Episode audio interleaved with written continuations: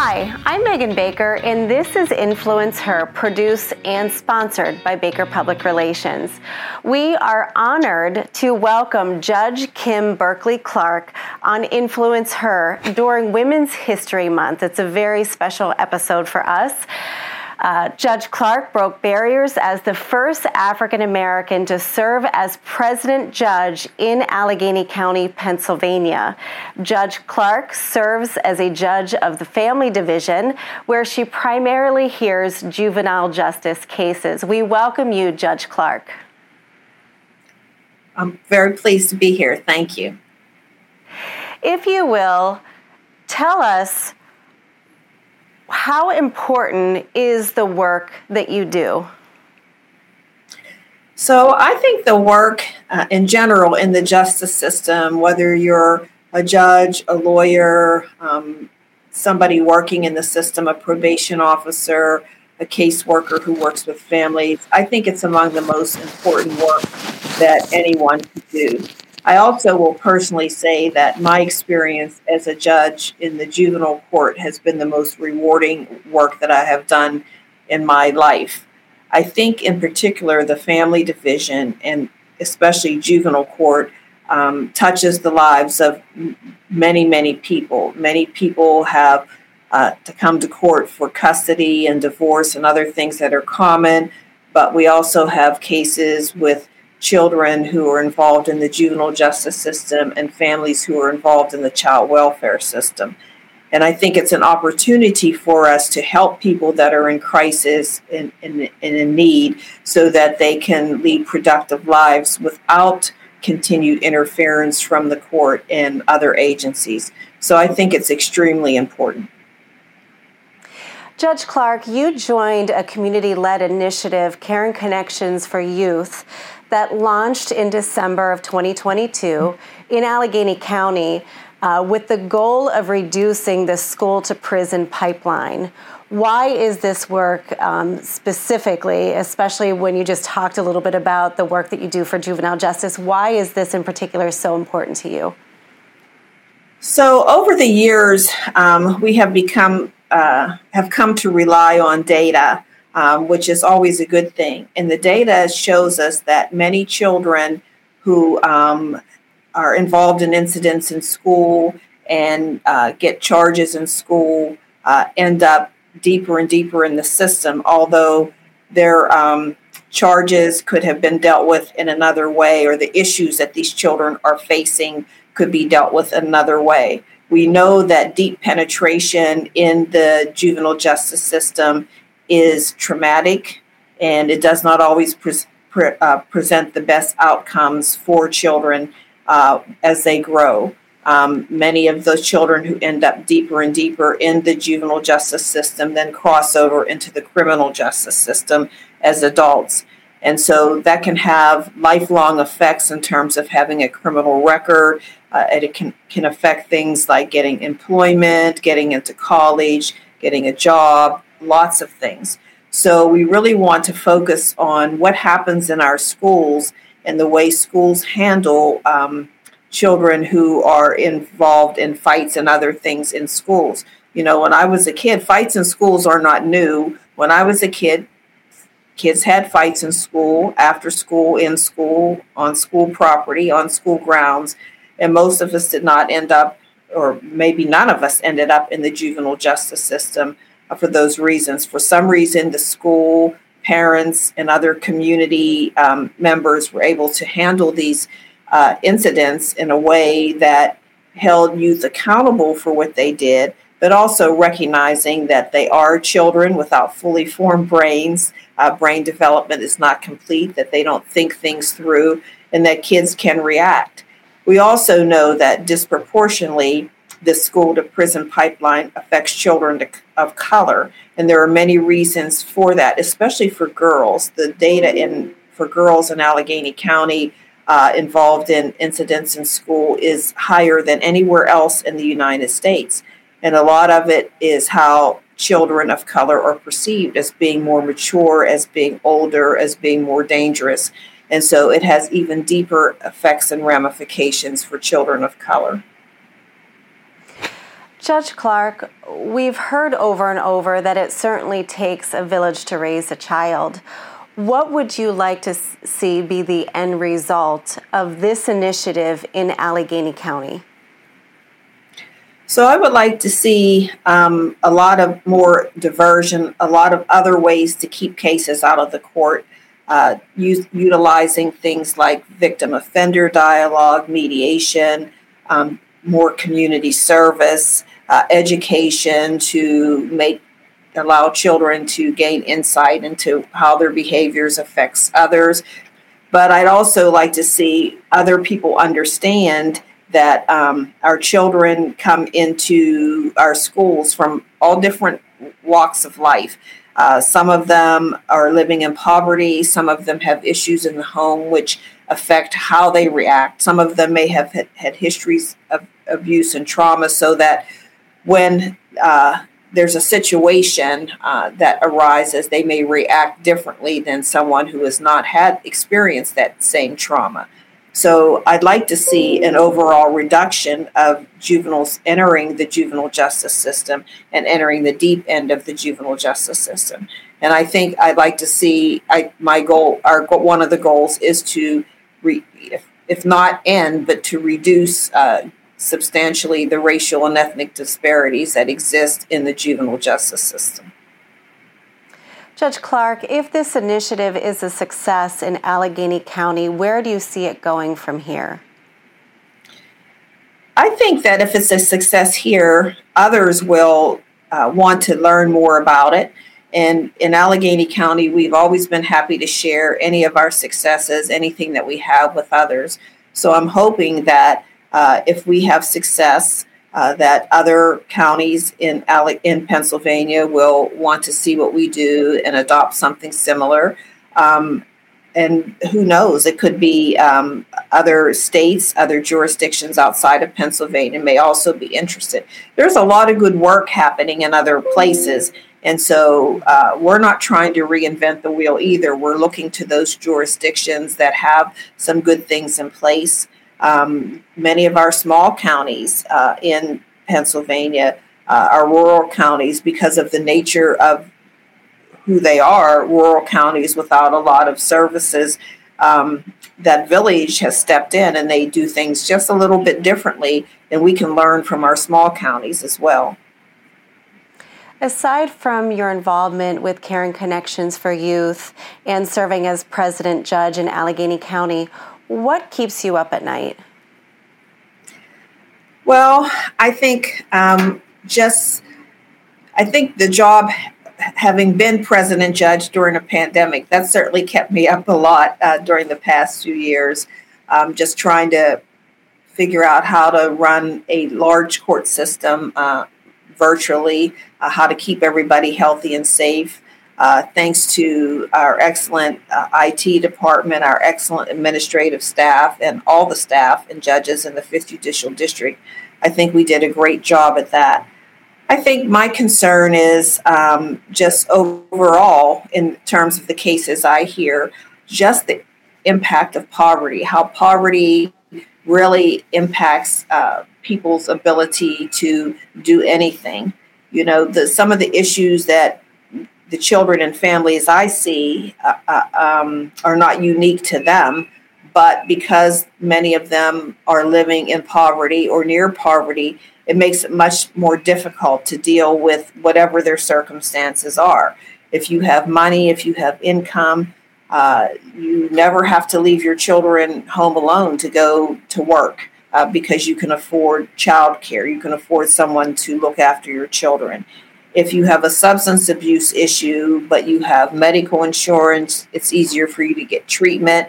If you have uh, income, uh, you can hire someone to look after your children to make sure that they get to school every day, even if you have your own issues. Doesn't mean that the children are necessarily going to be well adjusted, that they won't have issues, but they're not going to end up in front of me because uh, of issues uh, facing their parents. So I think just the things like poverty and how we can best meet the needs of our families here in Allegheny County.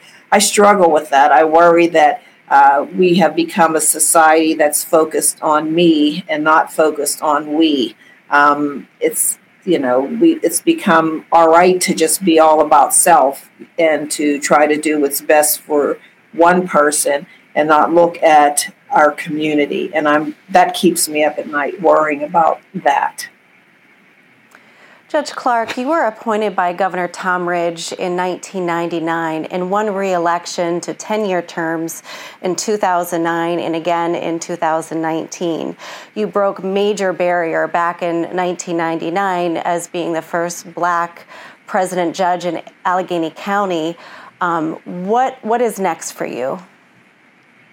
So I think retirement is next for me. Uh, my term as president judge will end in December uh, it's a one five year term for President Judge. And even though I can stay on the bench, um, I feel that right now there's other things that I would like to be able to do.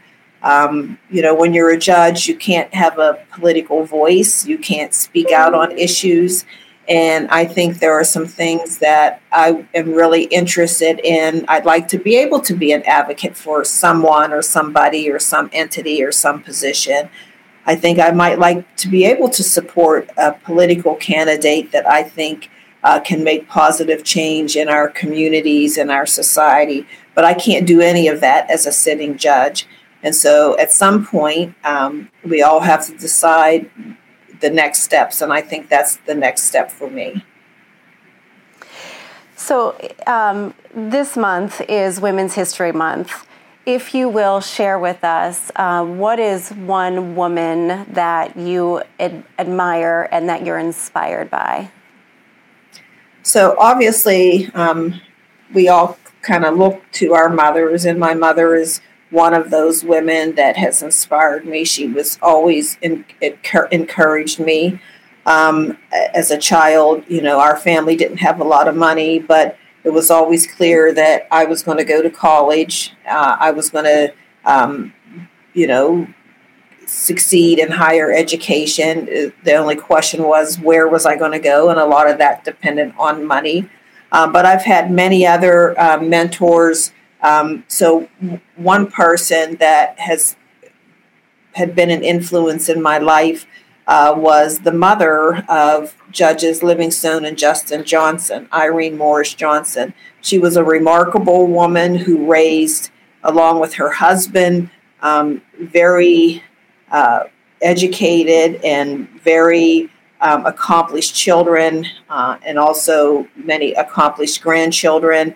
And she was a person that uh, I always uh, looked to for support, um, a woman that I looked to for support um, you know, her children, particularly her son, uh, Judge Livingstone Johnson, of course, has been a long-time mentor of mine uh, since my father has passed, and I, all my uncles, he is sort of the father figure to me. But um, Justice Cynthia Baldwin uh, has been a wonderful friend and a wonderful mentor. And when I was seeking to uh, a seat on the Court of Common Pleas, I looked to her for lots of advice. She had been where I wanted to go, and uh, we've been fast friends ever since then. Uh, so that's another person, another woman that I am closely uh, aligned to, and that has been a great mentor to me. Um, you know, I've uh, had the fortune of having coming from a family of uh, lots of women. I have four sisters and one brother. Um, I have three grown adult nieces. Uh, I have uh, one of my uh, per, uh, my aunts, my father's sister, my aunt Helen, who was born in 1910, uh, was a very accomplished social worker um, and uh, helped develop the foster care system for the United States Virgin Islands. I was very close to her. I enjoyed her. She for many years. She lived to be 97, so uh, we had a lot of great times together, and she was certainly one that inspired me uh, throughout my life. Sounds like you've had a lot of great mentors and uh, role models. That's great to hear. I, I would uh, say this. Can I just add one more thing, if you don't absolutely. mind? Absolutely. So, So when I am talking about the whole idea of mentorship and who um, we should seek out, I always advise young people that while it's nice if you're a woman to have woman mentors, if you're an African American to have African American mentors, but I've had some very fine mentors who look nothing like me. And I think if we only look to people who look just like us, to be our mentors, we're going to lose out, we're going to lose something because sometimes those people that don't look like you are in positions to really help you in a way that people who look like you cannot. And so mentors come in all genders, all races and ethnicities, and uh, people are very helpful. And so don't turn down a mentor because they don't look like you. Judge Clark, that's a really valuable piece of advice. I appreciate you sharing that with us. Uh, well, women have made great strides when it comes to equality. Where do you think that society is still lacking? So, I think um, in terms of uh, race and ethnicity, we are definitely lacking. Um, women have made a lot of strides uh, African American women have not done so well. Um, African American women are, as a whole, the lowest paid uh, socioeconomic group, the lowest paid gender and ethnic group, race racial group in the United States. It's true here in Allegheny County in the city of Pittsburgh. Um, so I feel that we need to do more. Uh, we don't want to have conversations anymore about race. Um, for some reason, it bothers people to talk about the history of Black people in the United States of America. Um, it's a history that we have to acknowledge. It is a shameful history, and we have to acknowledge the resilience of the people whose ancestors came to this country in chains and shackles, many of whom are now living uh, good lives, but many are not. And when we look at the history of race in the United States, you know, I'm in my late 60s. I still remember um, sort of coming out of the Jim Crow era. I still remember being my family, my parents being excited about a Civil Rights Act, a Voting Rights Act. African Americans were still being actively lynched in the 1960s. And so for some people, that's ancient history. But for me, it's not such ancient history. It's happened in my lifetime. And so I feel that we need to really look at the issues that are plaguing our communities of color and reach back and, and, and try to figure out a way to help uh, in a way that's meaningful. And again, I will say that part of it is the poverty issue. More people of color are living disproportionately living in color in poverty than people who are not of color. Um, so we have our urban areas with urban blight, with all of the crime, uh, uh, and that's where people who have um, a lot of people who have low income are living. And so we really have to address some of these issues. So women have made wonderful progress, uh, but it's not necessarily um, the same for people of color, particularly women of color. I would say that um, mental health is also uh, of importance, um, you know, when you're talking about the poverty issue as well. It is. So, you know, um, mental health, when we look at cases that we see uh, in the juvenile justice system, many people are struggling with uh, mental health disorders or issues. Post traumatic stress disorder is a big one for people that have suffered trauma.